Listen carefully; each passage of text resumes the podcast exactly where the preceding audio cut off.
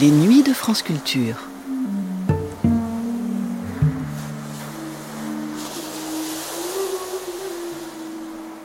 Les nuits de France Culture, une mémoire radiophonique.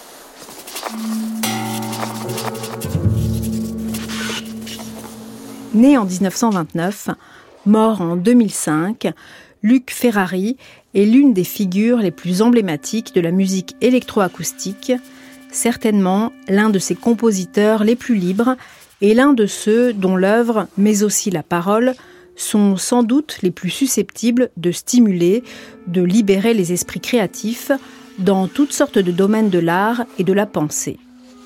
Cela, on en percevra l'écho dans l'archive qui va suivre, un numéro de Opus de 1999, dans lequel, interrogé par Christian Rosset, Luc Ferrari revenait sur le demi-siècle de son histoire de compositeur. À quoi tenait, à 70 ans, la jeunesse qu'abritait sa voix? Peut-être bien à la liberté qui avait gouverné ses choix artistiques en lui interdisant, il le rappelait dans cette émission, de se laisser enfermer, formater par une esthétique, un système ou une institution. Pas plus par le conservatoire que par le GRM, le groupe de recherche musicale auquel il avait collaboré de 1958 à 1966 aux côtés de Pierre Schaeffer. Que ceux qui connaissent mal ou pas Luc Ferrari tendent l'oreille. Grâce à la magie sans cesse réinventée de l'enregistrement sonore, analogique ou numérique, à travers ses compositions, les bruissements, les rythmes et les éclats du monde dont elle palpite, comme à travers ses paroles, Luc Ferrari a encore bien des choses à nous faire entendre. Opus, Luc Ferrari, première diffusion le 13 février 1999 sur France Culture.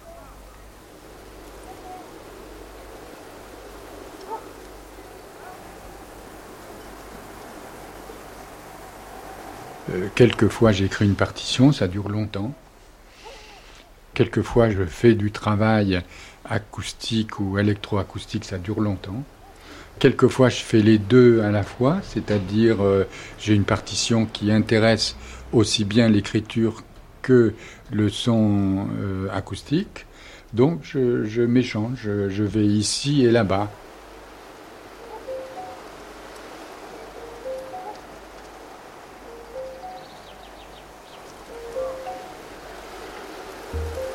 Luc Ferrari, Autobiographie numéro 14. Et si, dans le foisonnement de notre présent, qui est le XXe siècle, on s'enfonce de plus en plus dans la matière et dans l'univers, grâce aux recherches scientifiques, ce qui est passionnant, une autre découverte est aussi de s'enfoncer dans l'intime avec entre autres la psychanalyse, ce qui est tout aussi passionnant. Et moi j'ai plutôt fouillé ce dernier chemin, mais dans l'irréfléchi, ce qui ne fait pas très sérieux. On m'a dit, mais mon cher, vous n'êtes pas dans la ligne définie par les chercheurs sérieux qui s'imposent une discipline d'acier. J'ai dit, moi je cherche dans l'intime. Faudrait-il rationaliser l'intime, celui des autres et le mien? Et moi, j'ai dit, Dieu, je m'en fous. Ce qui me concerne, c'est l'humain, dans tout ce qu'il a d'humain justement, dans son humidité, dans sa prolifération fragile, dans son drame et son rigolo. C'est ça que je regarde. Alors je m'éclate à tourner dedans, ce qui ne m'empêche pas de peloter la synthèse et le numérique. Mais j'ai surtout un goût de brouillard dans la bouche, et mes directions sont frelatées d'impureté, pendant que ma morale se balance sur les vagues des amoralités. Je reluque l'histoire par-dessous, et je trempe mes mains dans le temps. Je laisse passer une seule rondeur pour goûter délicieusement la terre au ras des pâquerettes. Et les mousses, les herbes courbées, les silhouettes à contre-jour, les joues qui rougissent, les voix qui manquent un mot, celle qui s'effrite dans la gorge, celle qui s'en mêle les pédales, les yeux détournés, les gestes imperceptibles, les silences envahis, les grottes qui pleurent, les frémissements de la peau, la pluie sur le sable chaud, l'amitié sans douleur, l'écartement du charme, la petite bête qui descend, l'assurance qui s'évapore, le regard qui fait un geste de la main, le vêtement qui frotte le corps, ce sein que je suis censé ne pas voir, cette fenêtre qui s'allume, ce bruit de papier quand j'écris.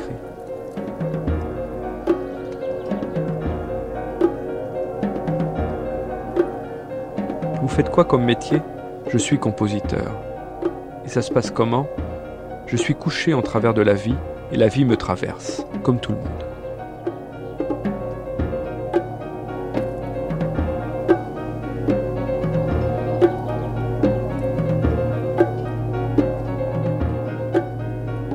Opus, Luc Ferrari.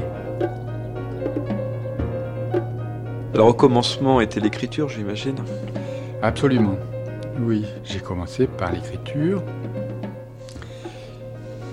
Euh, il y a longtemps de ça, mais ça veut dire une relation traditionnelle à l'instrument.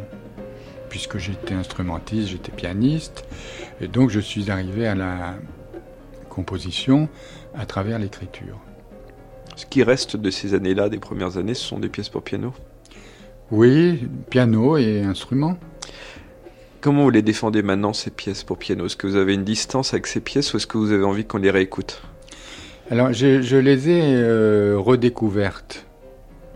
C'est-à-dire que, d'abord parce que j'ai été obligé de déménager, j'ai donc fait des, des cartons, j'ai fait des classements, j'ai fait euh, pour que les choses ne se perdent pas, ne soient pas trop en désordre.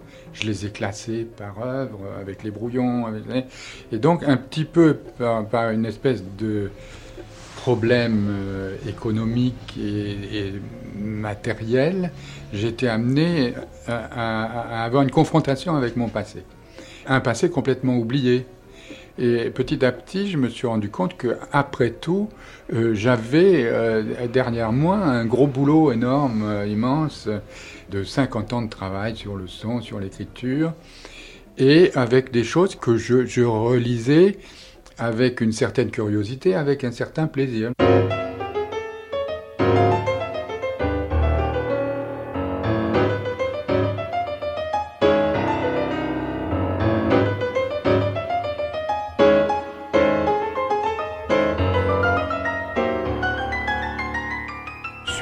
Piano 1952.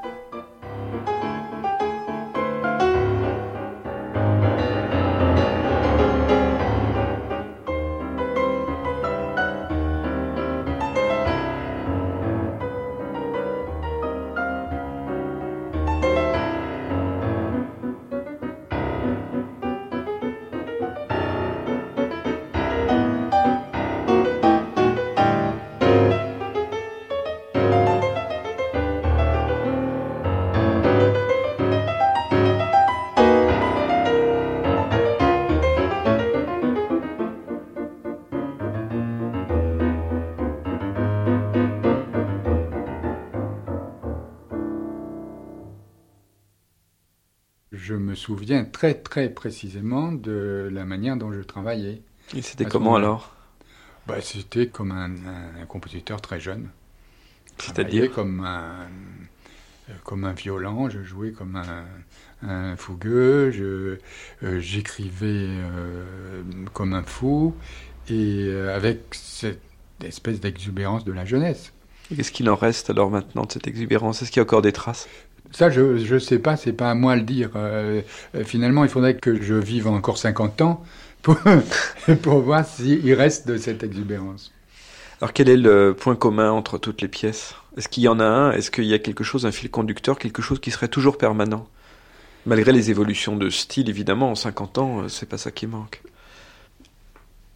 C'est pas non plus à moi de dire ça parce que c'est le travail des gens qui font des analyses. Moi, j'ai jamais fait d'analyse, euh, ça m'intéresse pas non plus de faire euh, des analyses sur mon travail. Je connais les procédés, je connais euh, les, les intentions, je connais les sentiments, et je les reconnais. Je reconnais un sentiment d'indépendance complète. Je reconnais un sentiment de non-appartenance à quelque institution que ce soit, sinon que l'institution, pour moi, est un passage à travers une porte euh, de laquelle on sort euh, facilement, après avoir séjourné très peu.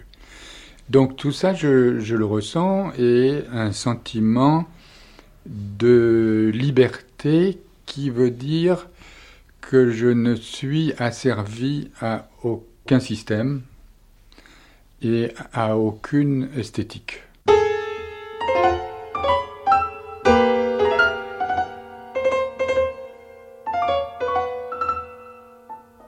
Suite hétéroclite, 1954-1955.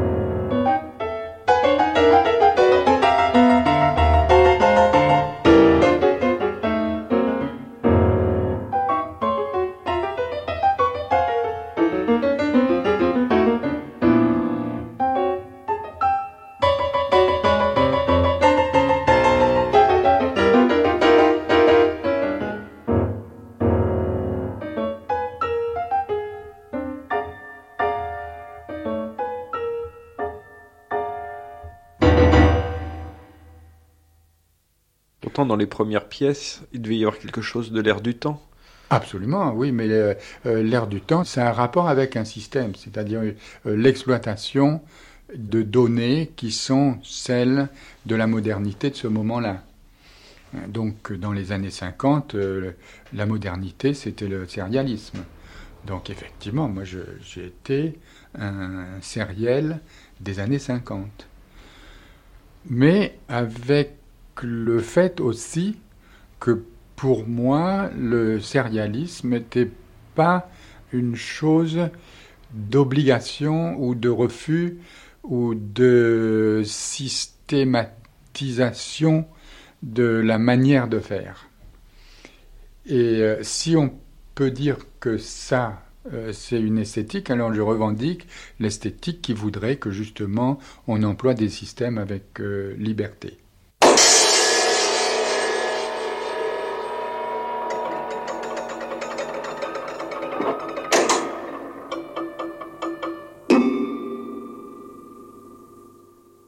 Luc Ferrari, Études aux accidents, 1958.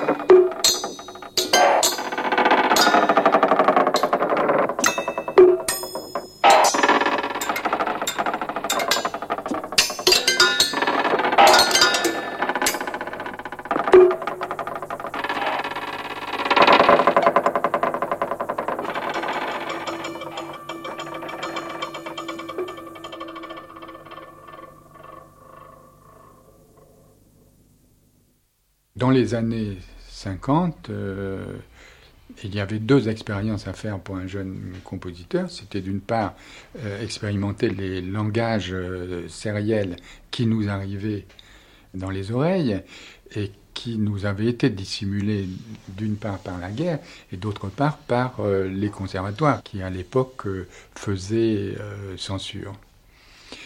D'autre part, il y avait les nouveaux moyens technologiques qui étaient la construction des studios, d'une part euh, euh, électronique euh, à usage de son de générateur de fréquences et d'autre part concret à usage du microphone et de l'enregistrement des sons acoustiques.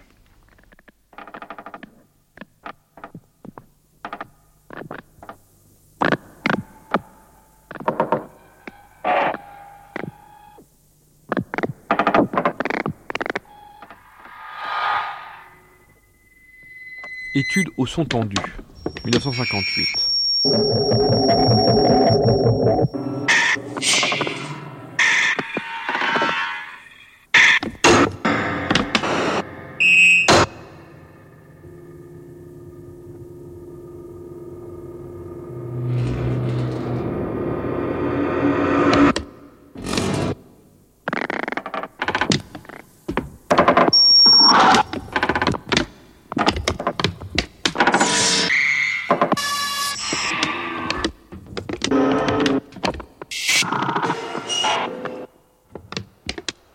Sinon qu'en France, dans votre génération, vous avez été un de ceux qui étaient le plus engagés dans cette aventure concrète par rapport à, d'autres Oh, J'étais pas le seul, euh, tout de même. Euh, tout, le monde euh, y est passé dans l'aventure. Mais n'est pas resté Ils y sont pas restés parce qu'ils se sont fâchés avec Schaeffer. Moi, j'y suis resté parce que j'étais fasciné par le son réel, par l'utilisation du microphone, par qu'est-ce qui se passait dans, dans l'acoustique des salles? Et des studios. Donc la première question, c'est comment avez-vous fait pour ne pas vous fâcher avec Schaeffer? Si j'ai bien compris. Et puis euh, la, deuxième question, c'est donc c'est le son, pas pour être transformé, mais la fascination pour le son de toute manière. Et donc un certain rapport au réel, comme vous dites. La première question par rapport à, à Schaeffer, on était assez dans une, une espèce d'amitié distanciée. Et on avait un espèce de jeu euh, amical entre nous qui disait qu'il y avait une, barrière, qui était mobile, la, barrière. Lui, il poussait euh, vers la recherche, vers le solfège, et moi, je poussais contre.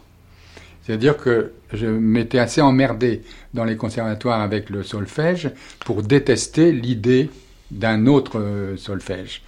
Et, et Schaeffer, qui lui n'était pas un musicien conventionnel, euh, avait une, attirance euh, fantasmatique vers le solfège. Donc il, voulait qu'on participe à sa recherche qui était pour lui euh, extrêmement importante du point de vue philosophique, du point de vue psychologique et, autres. Et donc on, jouait sur cette barrière d'une façon quelquefois violente, mais la plupart du temps amicale. Et comme moi, je ne suis pas un, tempérament euh, difficile, j'ai pas, ça m'intéresse pas d'être euh, suffisamment passionné pour être violent avec quelqu'un, donc ça a duré un certain temps.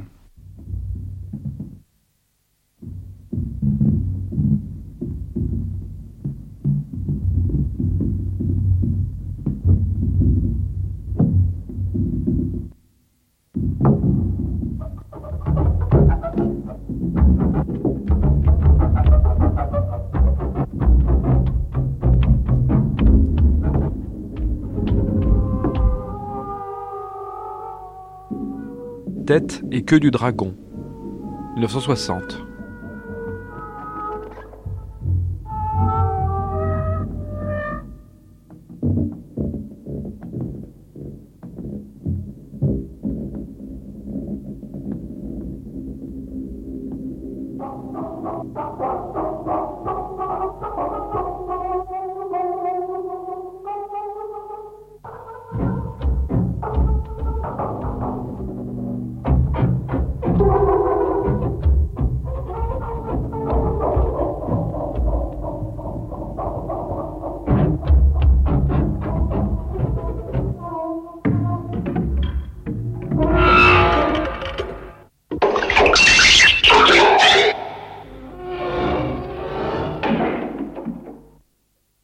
La musique concrète pouvait passer comme étant une musique qui a moins de barrières que les autres, ou moins de garde-fous, et, donc le terrain d'aventure serait plus large C'est une question personnelle. Je pense que si au départ il y avait une barrière de technique, c'est-à-dire que les premières années du studio électronique de Cologne donnaient les moyens de travailler sur le son pur c'est-à-dire le son euh, généré par des générateurs de fréquences extrêmement primaires. Les premières études de Stockhausen sont des études quasi sérielles sur des hauteurs, des durées et des dynamiques. On les, on les connaît. Au bout de quelques années, dans les années 60, hein, déjà, le studio de musique électronique, c'était plus des sons purs et le studio de musique concrète, c'était pas seulement des sons enregistrés, c'était aussi des sons électroniques. Donc ces choses-là sont devenues différentes. Par contre, il y avait une philosophie. On est dans le groupe de recherche euh, musicale qui était tout nouvellement désigné comme ça à partir de 58-59, ou bien on est euh, du côté studio de Cologne, euh, Herbert Heimert, à cette époque-là, fâché avec euh, Pierre Schaeffer à cause de l'opéra Orphée de Donaueschingen, probablement, qui présentait une, façon de faire anachronique par rapport à l'avant-garde.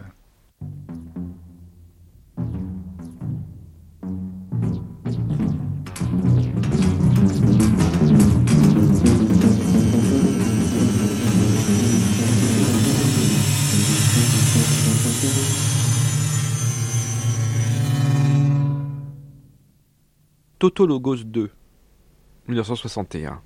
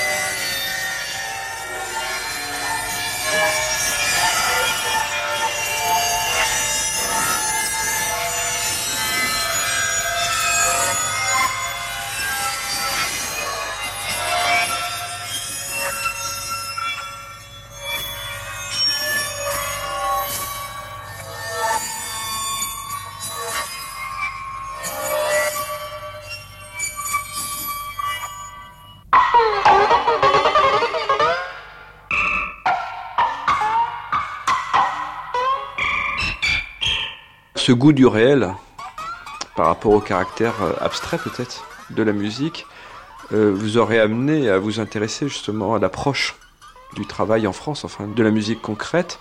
Et est-ce que cette euh, démarche-là permettrait de poser des questions, par exemple, de sens ou de en musique?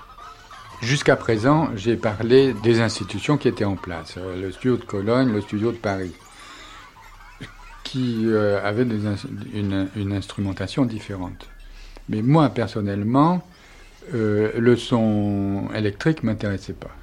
Je trouvais ça pas du tout intéressant. Et, de fait, euh, plus personne le trouve intéressant, le son pur. Moi, personnellement, j'ai été attiré par l'acoustique, par l'électroacoustique, par l'ouverture symbolique et réelle du micro. Donc, qu'est-ce qui se passait euh, dans les premiers moments? Qu'est-ce qu'on mettait en relation avec, euh, à travers l'acoustique, en relation avec le micro? On mettait des objets, pas destinés à faire du son, pas destinés à faire de la musique. Ce côté-là de détournement euh, m'intéressait beaucoup. Si on prend un, gros ressort euh, qui était euh, destiné à être des amortisseurs de voitures, par exemple, le fait de faire du son avec, c'est fatalement un détournement. Après, il y a tous les détournements techniques. On détourne le filtre, qui est un instrument de mesure, pour ajouter ou enlever des choses à l'intérieur du spectre. Et donc, on, fait des détournements. Le détournement est, une chose qui m'attire énormément, puisque moi, j'ai détourné euh, la série pour en faire une chose euh, différentes. Et à partir d'un certain moment, j'ai détourné aussi mon attitude de compositeur concret pour en faire quelque chose de différent à moi. C'est à ce moment-là où je suis sorti dans la rue et j'ai commencé à faire les trucs euh, en introduisant la société euh, à l'intérieur de la construction musicale. Donc ça veut dire qu'il y a presque, non pas d'engagement au sens sartrien, sûrement pas, ça serait plus proche de l'état d'esprit des situationnistes En tous les cas, d'une approche euh, relativement... une conscience politique La politique est une chose qui m'intéresse, me révulse aussi, me révolte complètement. À partir du moment où on enregistre en dehors du studio, on a fatalement une action sociale. Alors, qui n'est pas une action euh, militante, hein, loin de là, euh, mon idée. J'ai jamais eu une attitude militante. J'ai eu des idées, je les ai défendues. J'ai participé à des mouvements de libération, mais ce n'était pas en tant que militant, c'était en tant qu'individu qui avait besoin de se confronter à la liberté. C'est tout à fait différent. Et, donc, ma sortie en dehors du studio, c'était pour me confronter avec ce qui se passait dehors, dans la rue, dans le bruit, dans la circulation, y compris euh, dans le paysage, y compris dans les conversations qu'on peut avoir avec les gens euh, rencontrés au hasard. Et aussi la sortie dehors est fatalement une confrontation avec le hasard. C'est-à-dire c'est plus un son qu'on fabrique soi-même, comme on fabrique avec le ressort de voiture dont je parlais tout à l'heure. C'est un son qui vient et qui est un assemblage de hasards qui se passent en temps réel devant soi.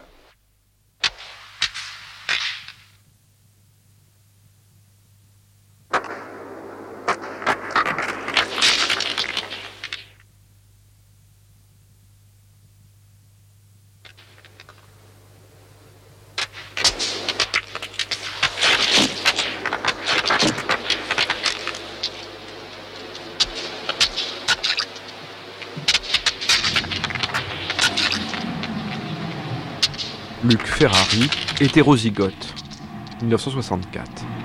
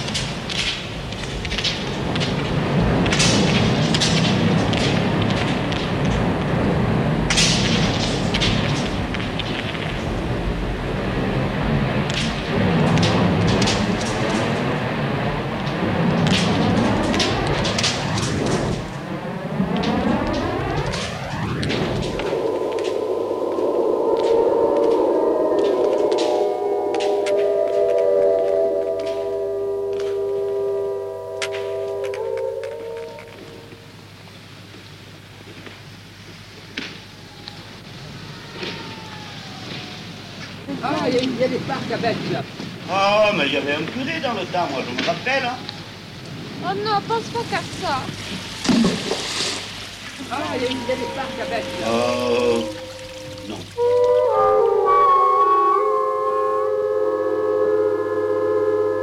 Oh, mais il y avait un curé dans le temps. Oh non, pense pas qu'à ça. Qu'est-ce qu'il dit? Il a vu un parc à bête. Pense qu'à manger.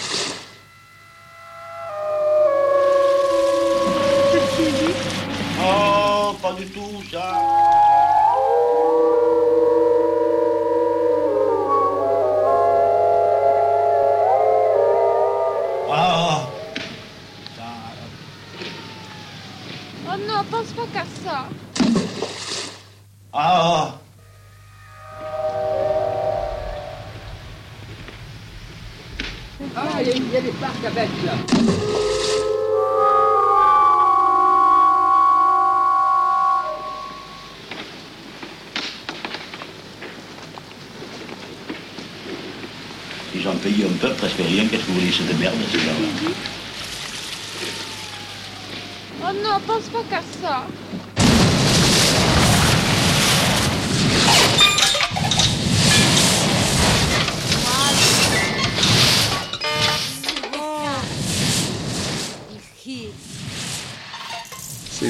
ça veut dire la rencontre, besoin de la rencontre de l'autre ou du dehors euh, pour ne pas s'enfermer dans la soi-disant solitude nécessaire à l'écriture.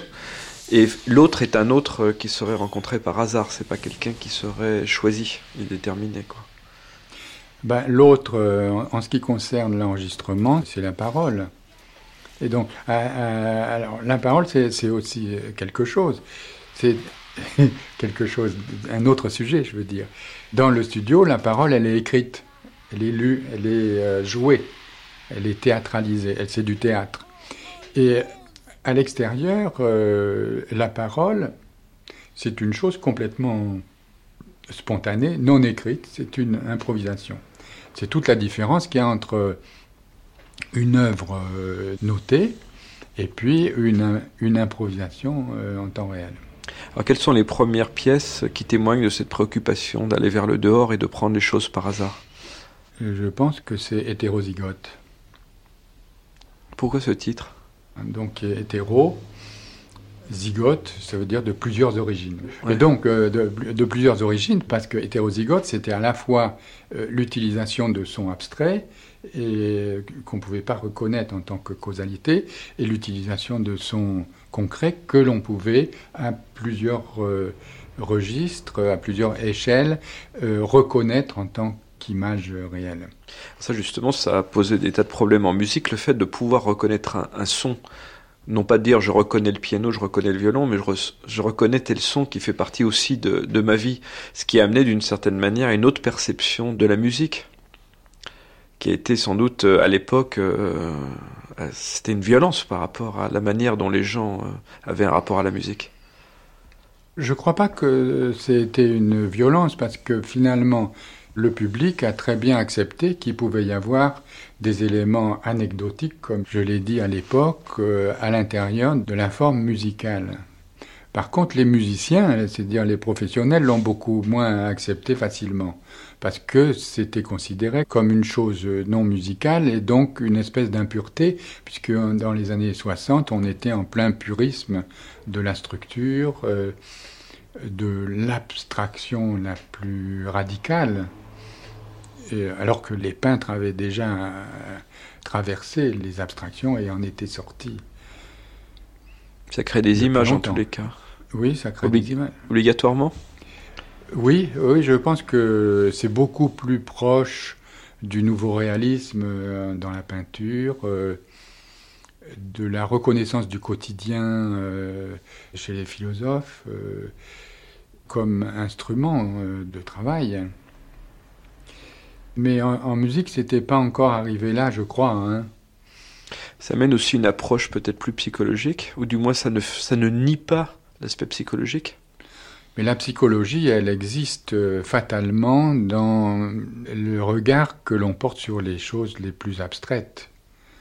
Donc on transpose euh, toujours euh, dans la structure, ne serait-ce que par l'écoute, si on entend les structures de Boulez par exemple, on a une façon d'écouter ça qui ne peut être autre chose que psychologique hein, qui engage euh, le social, le politique, le sentimental, euh, tout ce qu'on veut, le fantasme, tout ce qu'on veut. Mais euh, je pense que on a à un certain moment dans les années 50, euh, début des années 60, voulu passer outre à tout ce qui était sentiment, tout ce qui était intériorisation donc psychologique, comme une chose un peu sale, un peu porno. Moi, finalement, à cette époque-là, j'étais très fier d'être une, sorte de musicien porno.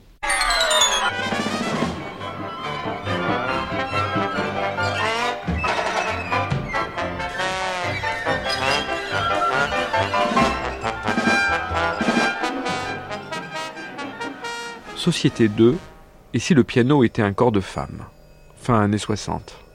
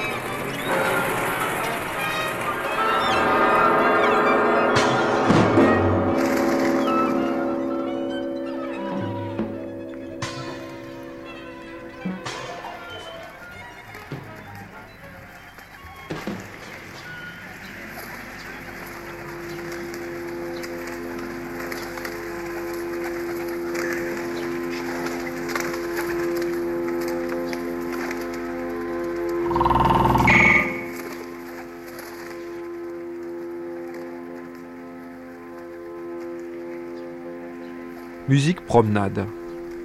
1969.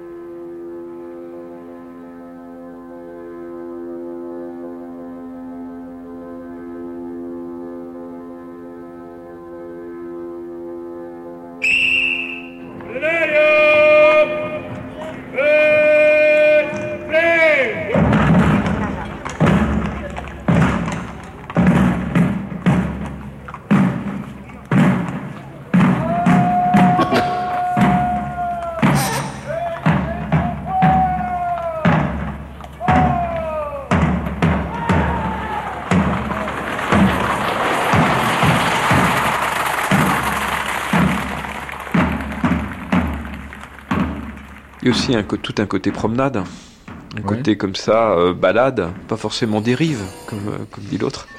La balade a une, une façon d'utiliser le temps. Donc ça, c'est intéressant. La narration, qui est une chose qui est en relation avec euh, le réel ou, ou, les images, a aussi une manière de présenter le son, le, le temps, euh, par rapport à un auditeur, donc un être euh, psychologique.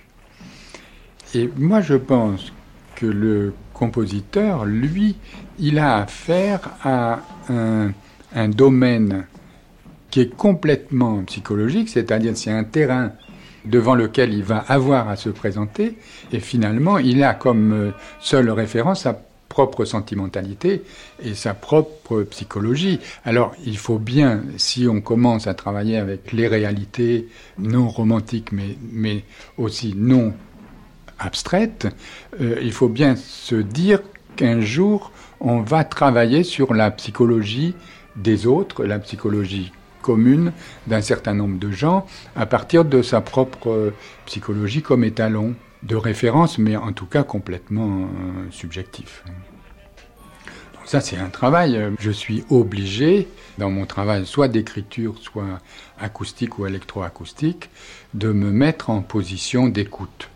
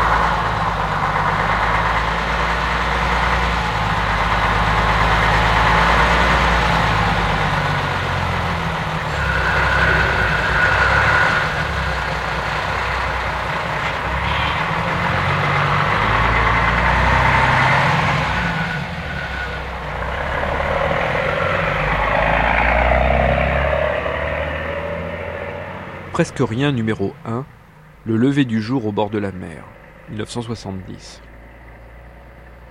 Justement, si on repart sur une œuvre dont tout le monde, et vous en particulier, avez dû parler de nombreuses fois, qui est la série des Presque Rien, et en particulier le, le premier, il a été dit maintes et maintes fois qu'il s'agissait presque d'un travail de nous permettre d'écouter quelque chose qui est à la limite du silence, et donc presque rien, mais je pense qu'au-delà de ce presque rien, il y a le choix du lieu enregistré qui n'est justement pas presque rien là. Il y a quelque chose d'extrêmement... Euh, non peut-être pas voulu, enfin on va pas aller dans le volontarisme, en tous les cas c'est un choix extrêmement conscient. Ou c'est le hasard encore une fois. Les lieux où il se passe quelque chose euh, acoustiquement sont des lieux qu'on reconnaît. Hein. C'est-à-dire qu'un jour on se trouve dans un endroit qui propose une manière d'écouter les bruits tout à fait euh, étonnante ou qui correspond à, ce qu'on cherche ou, qui correspond à un désir. Donc euh, c'est un espèce de hasard euh, qui fait que à ce moment-là on est à tel endroit et que ça, nous plaît. Alors pourquoi ça nous plaît? Parce qu'il y a une résonance acoustique, parce qu'il se passe des choses euh, sociales particulières ou qu'il se passe des choses naturelles aussi particulières et, fondées. Donc à ce moment-là, le le promeneur, euh, c'est-à-dire celui qui va faire euh, la photographie ou l'enregistrement, il reconnaît que c'est un endroit. Il peut passer à côté. Moi, je suis passé à côté de tas d'endroits, soit parce que j'avais pas de magnétophone, soit, soit parce que j'ai pas entendu à ce moment-là. Mais quand euh, j'entends un truc comme ça, je me dis là, il y a quelque chose qui se passe. Bon, il se trouve qu'après, ça c'était dans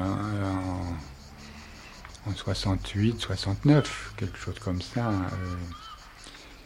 Donc, 30 euh, ans après, le même lieu est livré à la barbarie. C'est-à-dire, c'est une île de Yougoslavie qui s'appelle Vela Luka, qui est devenue un port de guerre. Le lieu de presque rien. Oui, presque rien numéro un. C'est en Yougoslavie. Oui, c'est sur, sur une île donc, qui est en face de, Dubrovnik qui a été bombardé abondamment, et en face aussi de tout ce terrain qui a été dévasté. Les gens que j'ai connus, ils sont peut-être morts, torturés, violés, euh, tout. On ne sait pas. Donc euh, il y a quelque chose d'étrange qui fait que cette photographie euh, sonore que j'ai pris n'existe plus. C'est un lieu qu'on n'entendra plus jamais. En fait, euh, il y a toujours ça dans la photographie. Il y a toujours une part de documents historiques malgré soi. Hein. C'est-à-dire si on photographie euh, une rue à Paris, 20 euh, ans après, il y aura un, autre immeuble en, béton et ça ne sera pas la même vieille maison de quatre étages du 19e siècle. Donc il y a toujours quelque chose de documentaire, disons. Oui, mais à l'époque, en faisant presque rien, Je il, n'y avait pas d'idée, j'imagine, de euh, manifester une inquiétude ou de jouer sur cette étrangeté. L'étrangeté, elle arrive après, c'est l'écoute, au fond, qui transforme la perception des choses. Ah oui, bien sûr, mais l'étrangeté euh, n'existe pas en écoutant presque rien. C'est simplement un, un, espèce de moment idyllique, comme ça. Et en fait, si je raconte ça, c'est une anecdote. Elle n'est pas nécessaire, je ne l'ai jamais racontée. C'est-à-dire, je ne vais pas mettre ça sur euh, la pochette du disque, par exemple.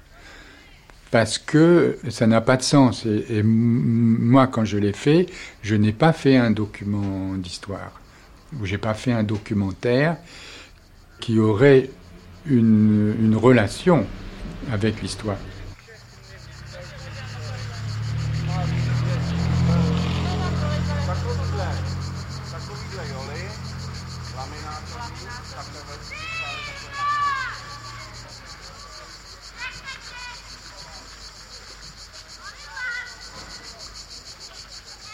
De cas, l'idée du presque rien était par contre euh, quelque chose de, peut-être pas de manifeste, mais en tous les cas de nécessaire par rapport à votre démarche de compositeur?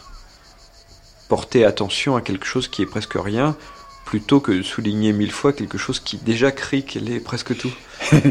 oui, alors ça, c'est le fait qu'il y a d'un côté les journalistes qui travaillent sur des événements, disons, sensationnels.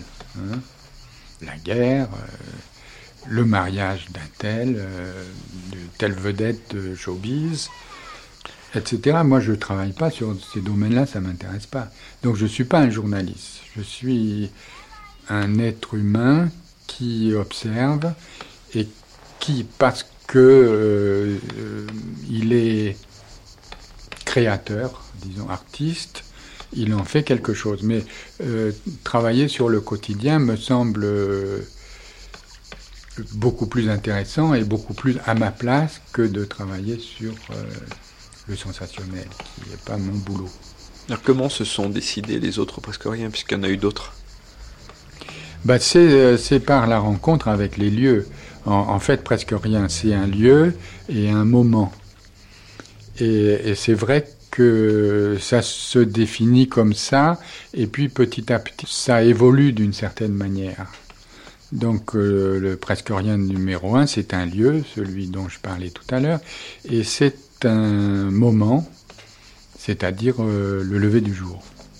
Le presque rien numéro 2, c'est un lieu euh, dans le sud de la France, et c'est un moment, c'est euh, la nuit. Et la nuit, je continue. C'est vrai.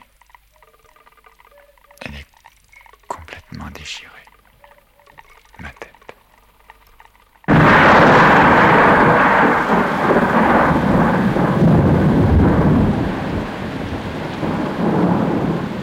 Presque rien numéro 2, ainsi continue la nuit dans ma tête multiple. 1977.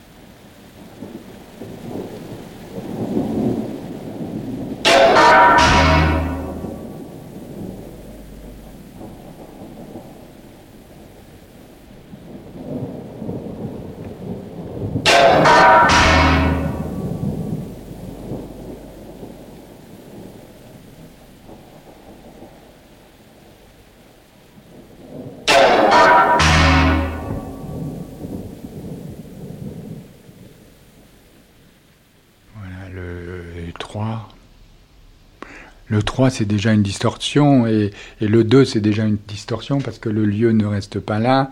Il y a l'introduction du compositeur comme euh, observateur, il y a aussi l'introduction du compositeur qui transforme les sons et qui finalement euh, remplace les sons vrais par des sons faux. Donc tout ça, ça devient... On ne peut pas rester sur une idée comme ça. 30 euh, ans, c'est pas intéressant. Hein. Il y a un côté note, journal croquis Journal, c'est autre chose. Oui, c'est vrai que je suis toujours attiré par le journal dans la mesure où il relate des moments euh, pas du tout remarquables de la vie.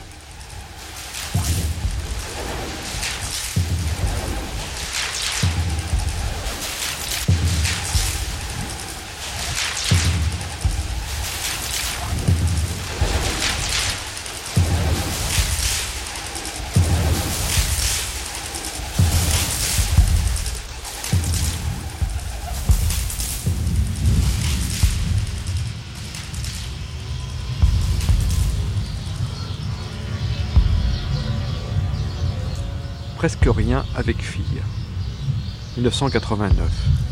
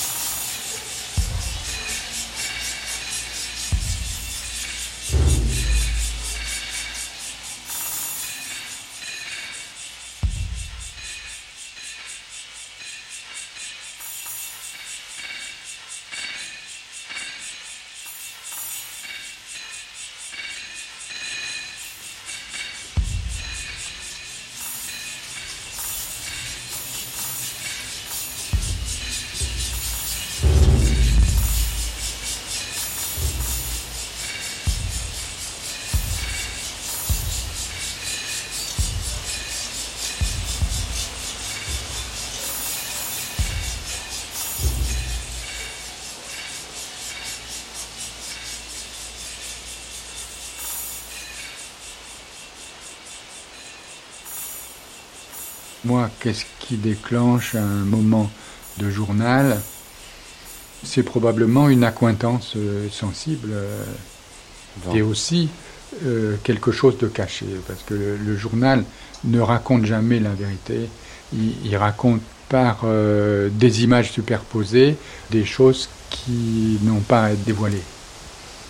Et si on prend l'écriture instrumentale qui demande le plus d'efforts, entre guillemets, comme par exemple les pièces d'orchestre, est-ce qu'il y a aussi là quelque chose de l'ordre de la narration, quelque chose de l'ordre du journal aussi? Oui, ça a pu arriver. Si on prend l'histoire du plaisir et de la désolation, c'est aussi une narration, c'est quelque chose qui commence à un moment et qui finit ailleurs. Et donc il y a un- une espèce d'évolution linéaire et une narration qui se fait à l'intérieur du parcours du temps. Et aussi par le fait que la composition de cette histoire-là euh, a été faite dans une espèce de technique que j'ai appelée improvisation écrite. C'est-à-dire, euh, c'est une improvisation dans la mesure où on ne sait pas trop ce qui va se passer après. Mais c'est pas une vraie improvisation parce qu'une improvisation c'est c'est immédiat, tandis que l'écriture c'est loin d'être immédiat, ça se joue sur des journées entières, des semaines et des mois. Mais le fait de refuser de faire un plan et donc de jouer sur l'idée de qui pourrait se rapprocher à l'improvisation m'a intéressé dans cette partition-là.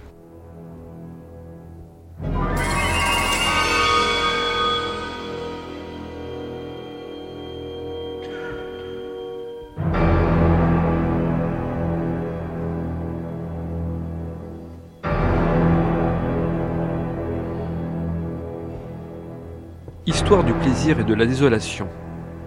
1981.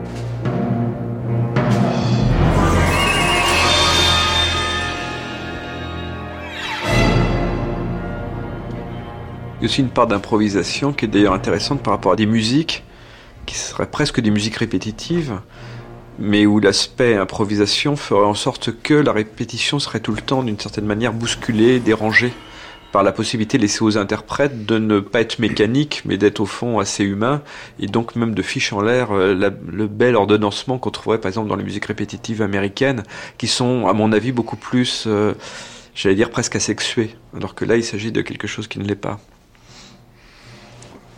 Euh, j'imagine que la musique n'est jamais asexuée.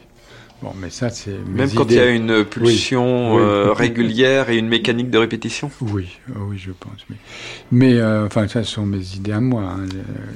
Je, je, pense que la musique a directement à faire avec le sexe, même les plus abstraites et les plus froides.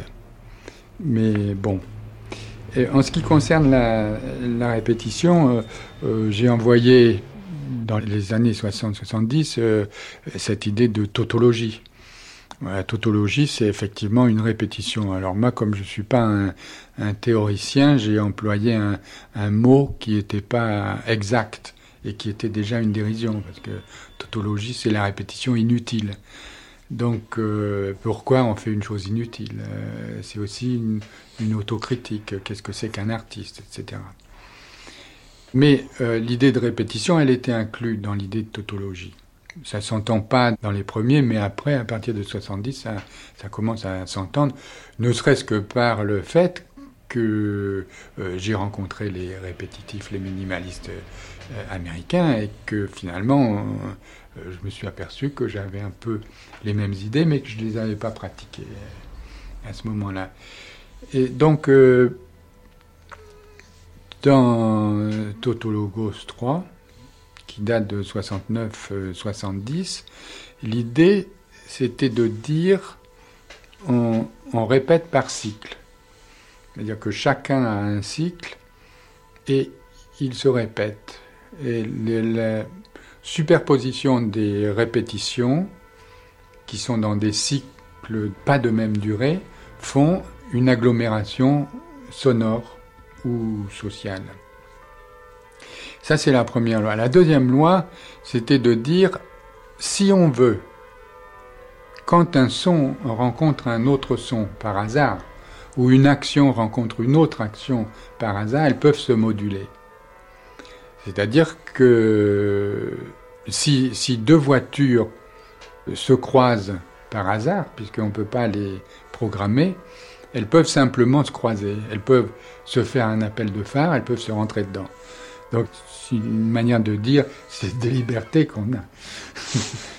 Euh, et, donc, euh, ce, système de répétition, moi, je, l'ai écrit sous forme de partition texte, qui était euh, une, partition en même temps de regard sur la société.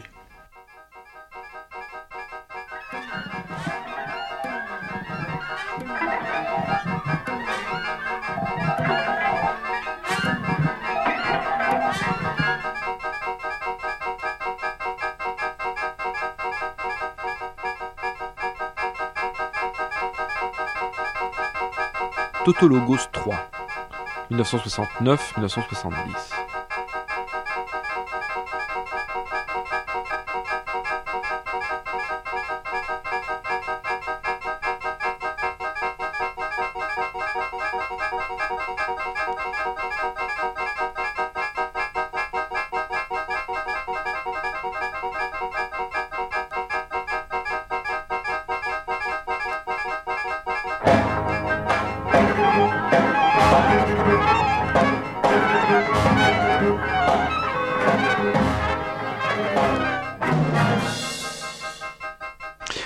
Cette idée de partition texte vous renverrait plutôt à la génération des compositeurs américains d'avant, c'est-à-dire plutôt l'aspect kedgien, un aspect toujours ouvert et qui refuse au fond d'enfermer la musique dans une pulsion.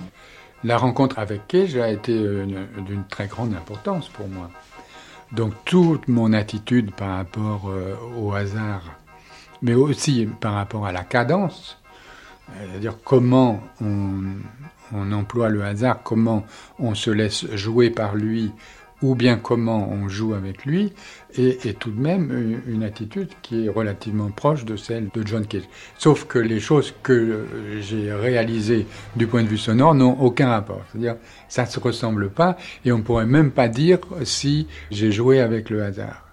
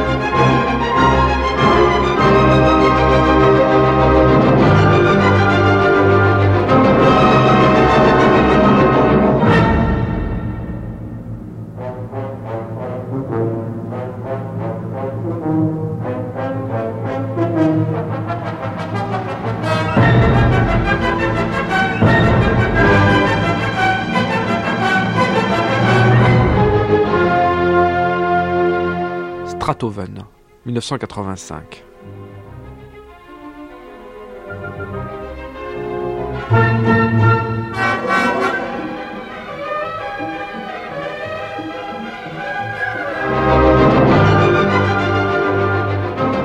l'impression que vous êtes plutôt un monteur. C'est-à-dire, par exemple, quand vous avez un monteur. Qu'est-ce que euh, je monte? Qu'est-ce que je monte? Plus qu'un colleur plus de l'ordre du montage que du collage. Même, j'avais entendu une chose qui était, je crois, Stratoven, où il y avait du Beethoven et du Stravinsky. Ça ne sonne pas comme un collage, mais ça sonne comme un montage, c'est-à-dire de chercher les possibilités de passage d'une œuvre à l'autre, qui sont à la fois les plus forts musicalement et ce qui les empêche pas d'être très drôles par certains côtés. Oh bah, euh, Stratoven, c'était du scratch.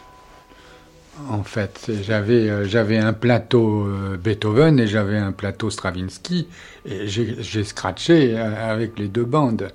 Mais comme le scratch, c'est pour avoir un résultat extrêmement précis, c'est pas de hasard du tout. Mais ça, c'était pas du hasard. D'abord parce que euh, analytiquement, la cinquième symphonie et l'oiseau de feu de Stravinsky sont extrêmement proches et ont un déroulement analogue. Donc c'est bien sûr en les mettant comme une idée idiote, on, on, les fait partir en même temps et on écoute ce que ça donne. Pourquoi j'ai fait ça, j'en sais rien, parce que je les avais en magasin. Hein, donc j'ai écouté les deux, je me suis dit, mais c'est fou, ça, ça se déroule de la même manière.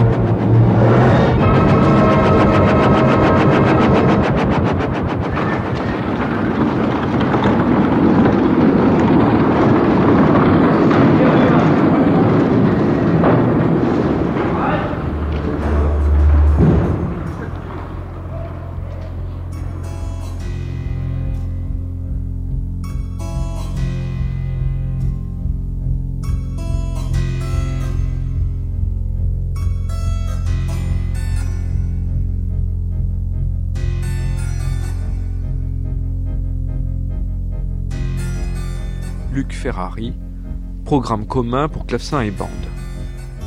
1972.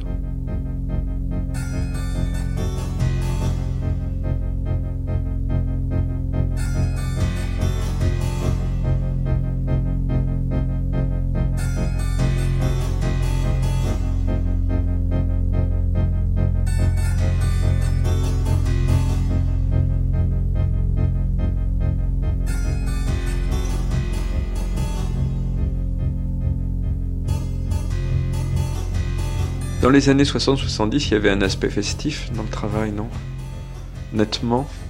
Ah bah oui, bah ça c'était euh, la découverte de la sensualité, euh, la liberté après un demi-siècle de... enfin, un, millénaire, sinon deux ou trois, de puritanisme. Est-ce que vraiment le puritanisme a été secoué tant que ça? Ah oui, ah oui, dans les années 68, ça a été la, grande secousse du puritanisme. Ça, euh, avant, avant, puisque nous, on l'a précédé 70, mais ça a été tout de même mettre hors jeu ces, ces espèces d'interdits sur la sexualité, sur, sur toutes les formes de sexualité. On dit que ça revient maintenant, c'est vrai ou c'est faux? Moi, ça m'est égal, je l'ai vécu. Donc, euh, je, peux continuer aussi, mais, euh, mais je veux dire que d'avoir vécu ce moment-là où justement les gens se reconnaissaient euh, dans une sensualité, se reconnaissaient dans une absence d'interdit, et finalement, avec une grande générosité, une grande ouverture, d'esprit qui permettait de causer à tout le monde. Ça a été un, moment comme ça fantastique qui s'est tout de suite refermé parce que les grands moments de, liberté ne peuvent probablement pas durer. le pouvoir ne les supporte pas.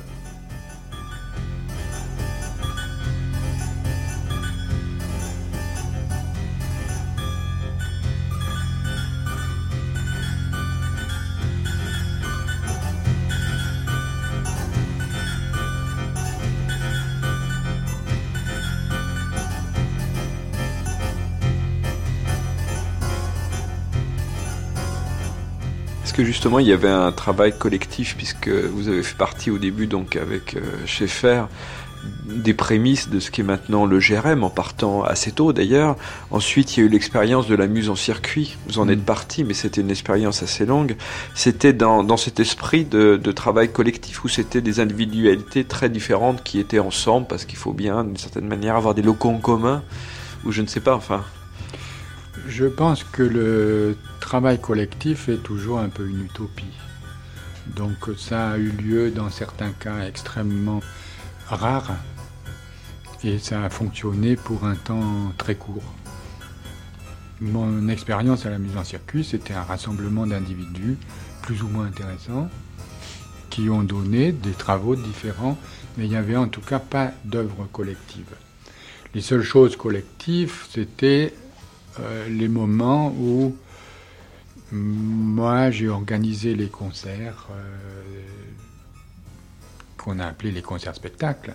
Et donc là, dans cette idée de concert-spectacle, j'étais metteur en scène, j'étais euh, scénariste, j'étais aussi programmateur. Donc je programmais des choses qui, à mon sens, allaient ensemble, qui étaient les œuvres de ces individus qui étaient autour de la musique. Mais ce n'était pas une œuvre collective.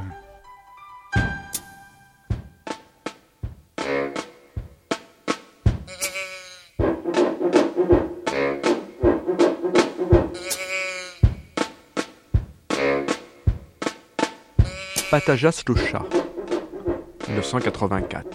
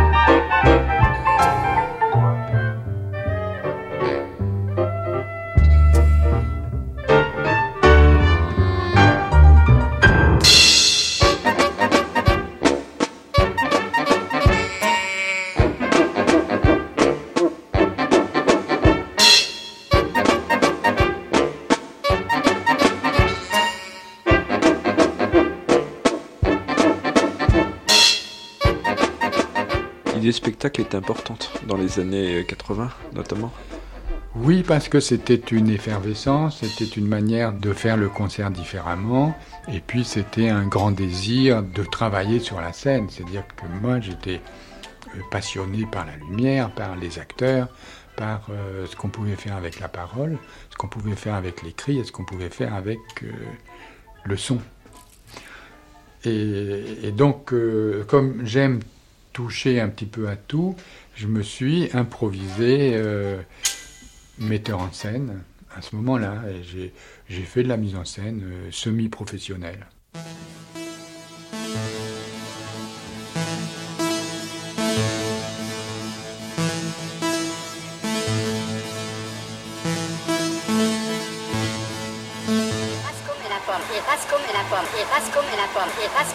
la. L'escalier des aveugles, recueil de nouvelles, 1991. Bastante barato. Sí. Sí, por eso hay tanta gente. Barato, c'est quoi C'est Pas cher. pas cher.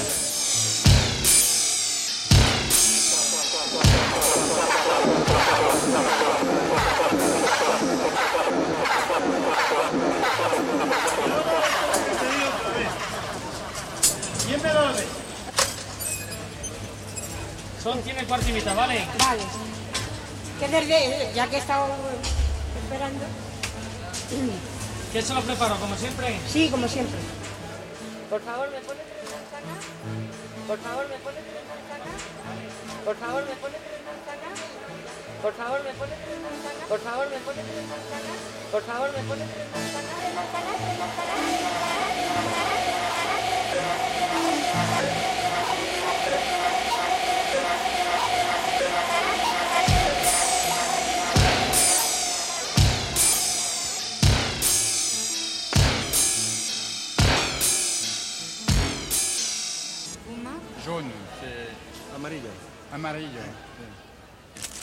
Le débordement du concert se faisait par la mise en scène et aussi par le travail radiophonique et la manière d'utiliser différemment des matériaux sonores selon les moyens de diffusion. Oui, euh, alors la radiophonie, c'est un autre euh, problème parce que c'est pas une œuvre de composition de concert.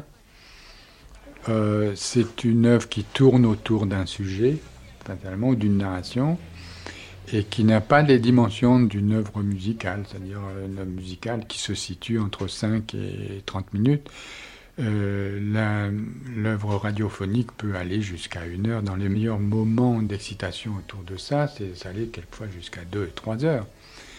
Mais les moyens sont différents. Donc là, c'est plus seulement de la mise en onde, mais c'est un vrai travail de composition sur la durée avec des éléments hétéroclites, hétéroéclites. Et, euh, et là, euh, moi, ça m'a pas choqué, si, si je dois dire, puisque à partir d'hétérozygote, j'étais déjà engagé dans ce processus de forme. Que vous n'avez pas été frappé que le travail radiophonique est en général moins bien considéré que les autres travaux des musiciens. On est encore dans une société qui n'a pas reconnu ça.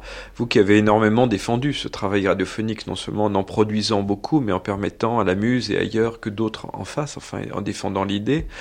Qu'est-ce qui reste à faire pour qu'il n'y ait plus de hiérarchie comme ça entre les genres? C'est un endroit où il y a des mélanges non seulement d'ingrédients, mais aussi de ceux qui proposent. C'est plus seulement des compositeurs, c'est plus seulement des musiciens, mais ça peut être des littérateurs, c'est-à-dire qui n'ont aucun sens du son à l'origine. Ça peut être des poètes, ça peut être des peintres, ça peut être euh, euh, n'importe quel créateur qui se mettrait à, avoir envie de scoltiner avec le temps, avec la durée. Et là, en fait, les grands domaines de l'art radiophonique en Allemagne, par exemple, euh, ce sont des endroits où travaillent aussi bien des peintres, des photographes, des cinéastes que des compositeurs. Et donc, euh, à qui on s'adresse et qui cause à qui dans ce domaine-là?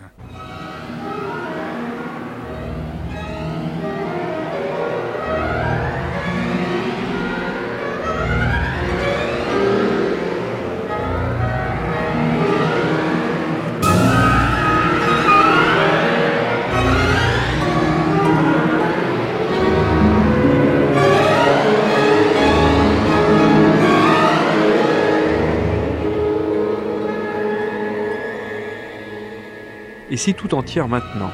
Texte de Colette Fellous.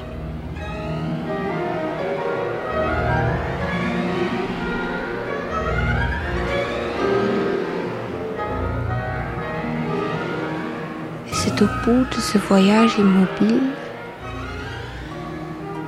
drap d'effet qui glisserait loin du corps, soit froissé, nuque chancelante.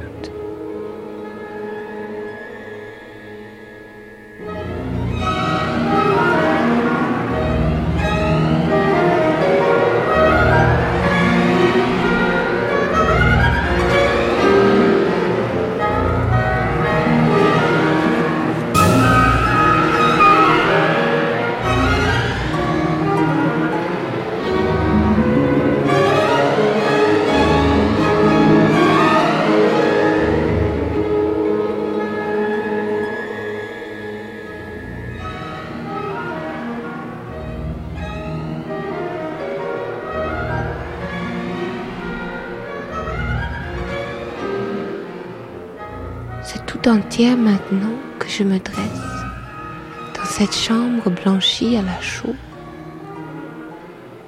La lumière filtre à travers le store et dehors les pinèdes, les cris de l'été.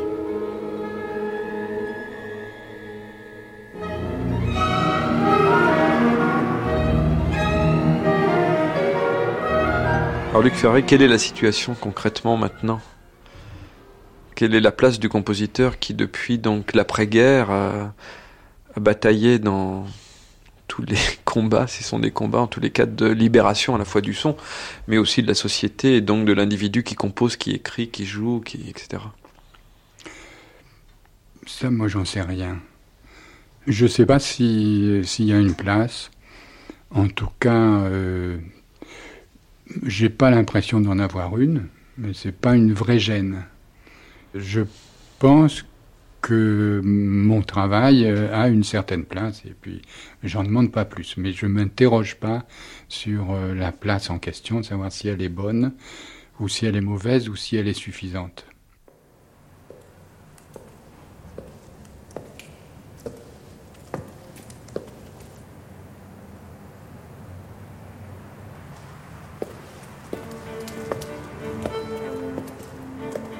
Porte ouverture la ville, 1997.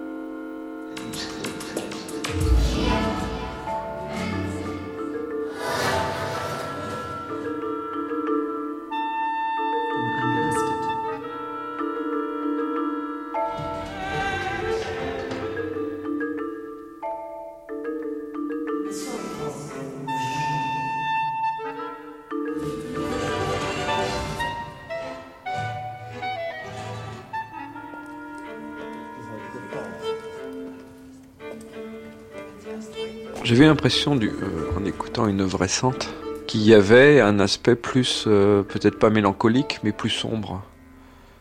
Est-ce que c'est ma perception ou est-ce que c'est quelque chose qui correspond à une réalité?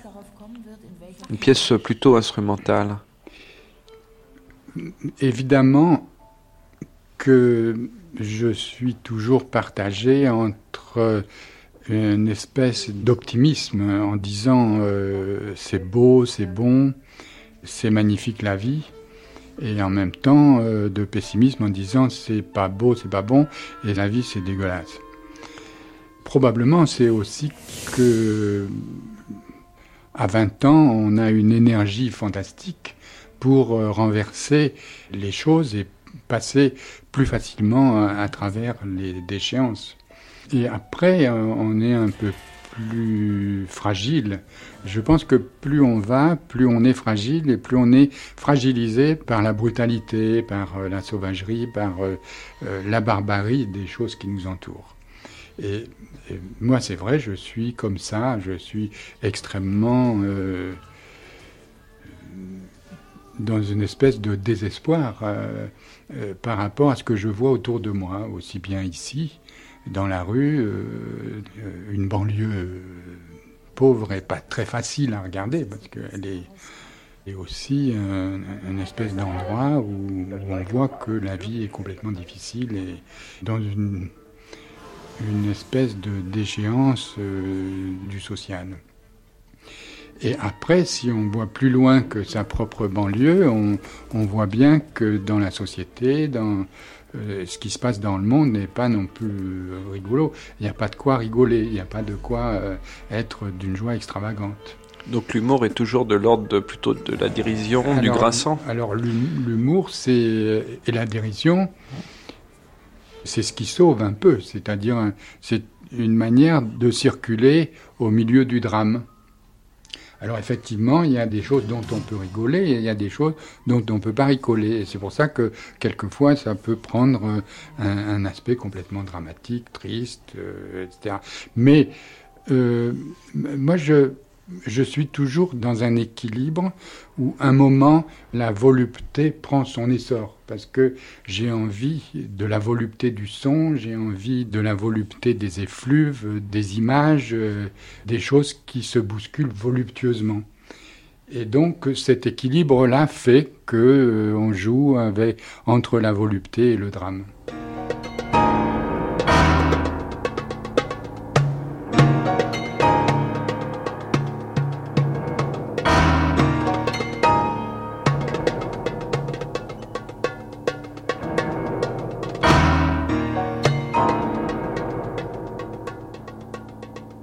Cellule 75, version américaine,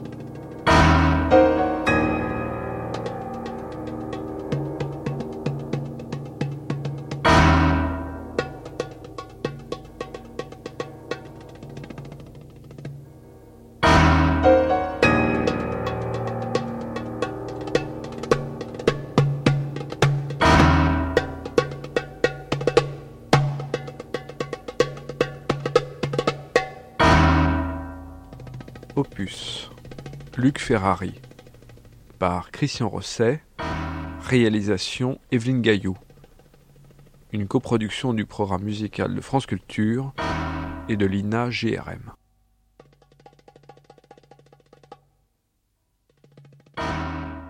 Cette émission a été diffusée le 13 février 1999 sur France Culture.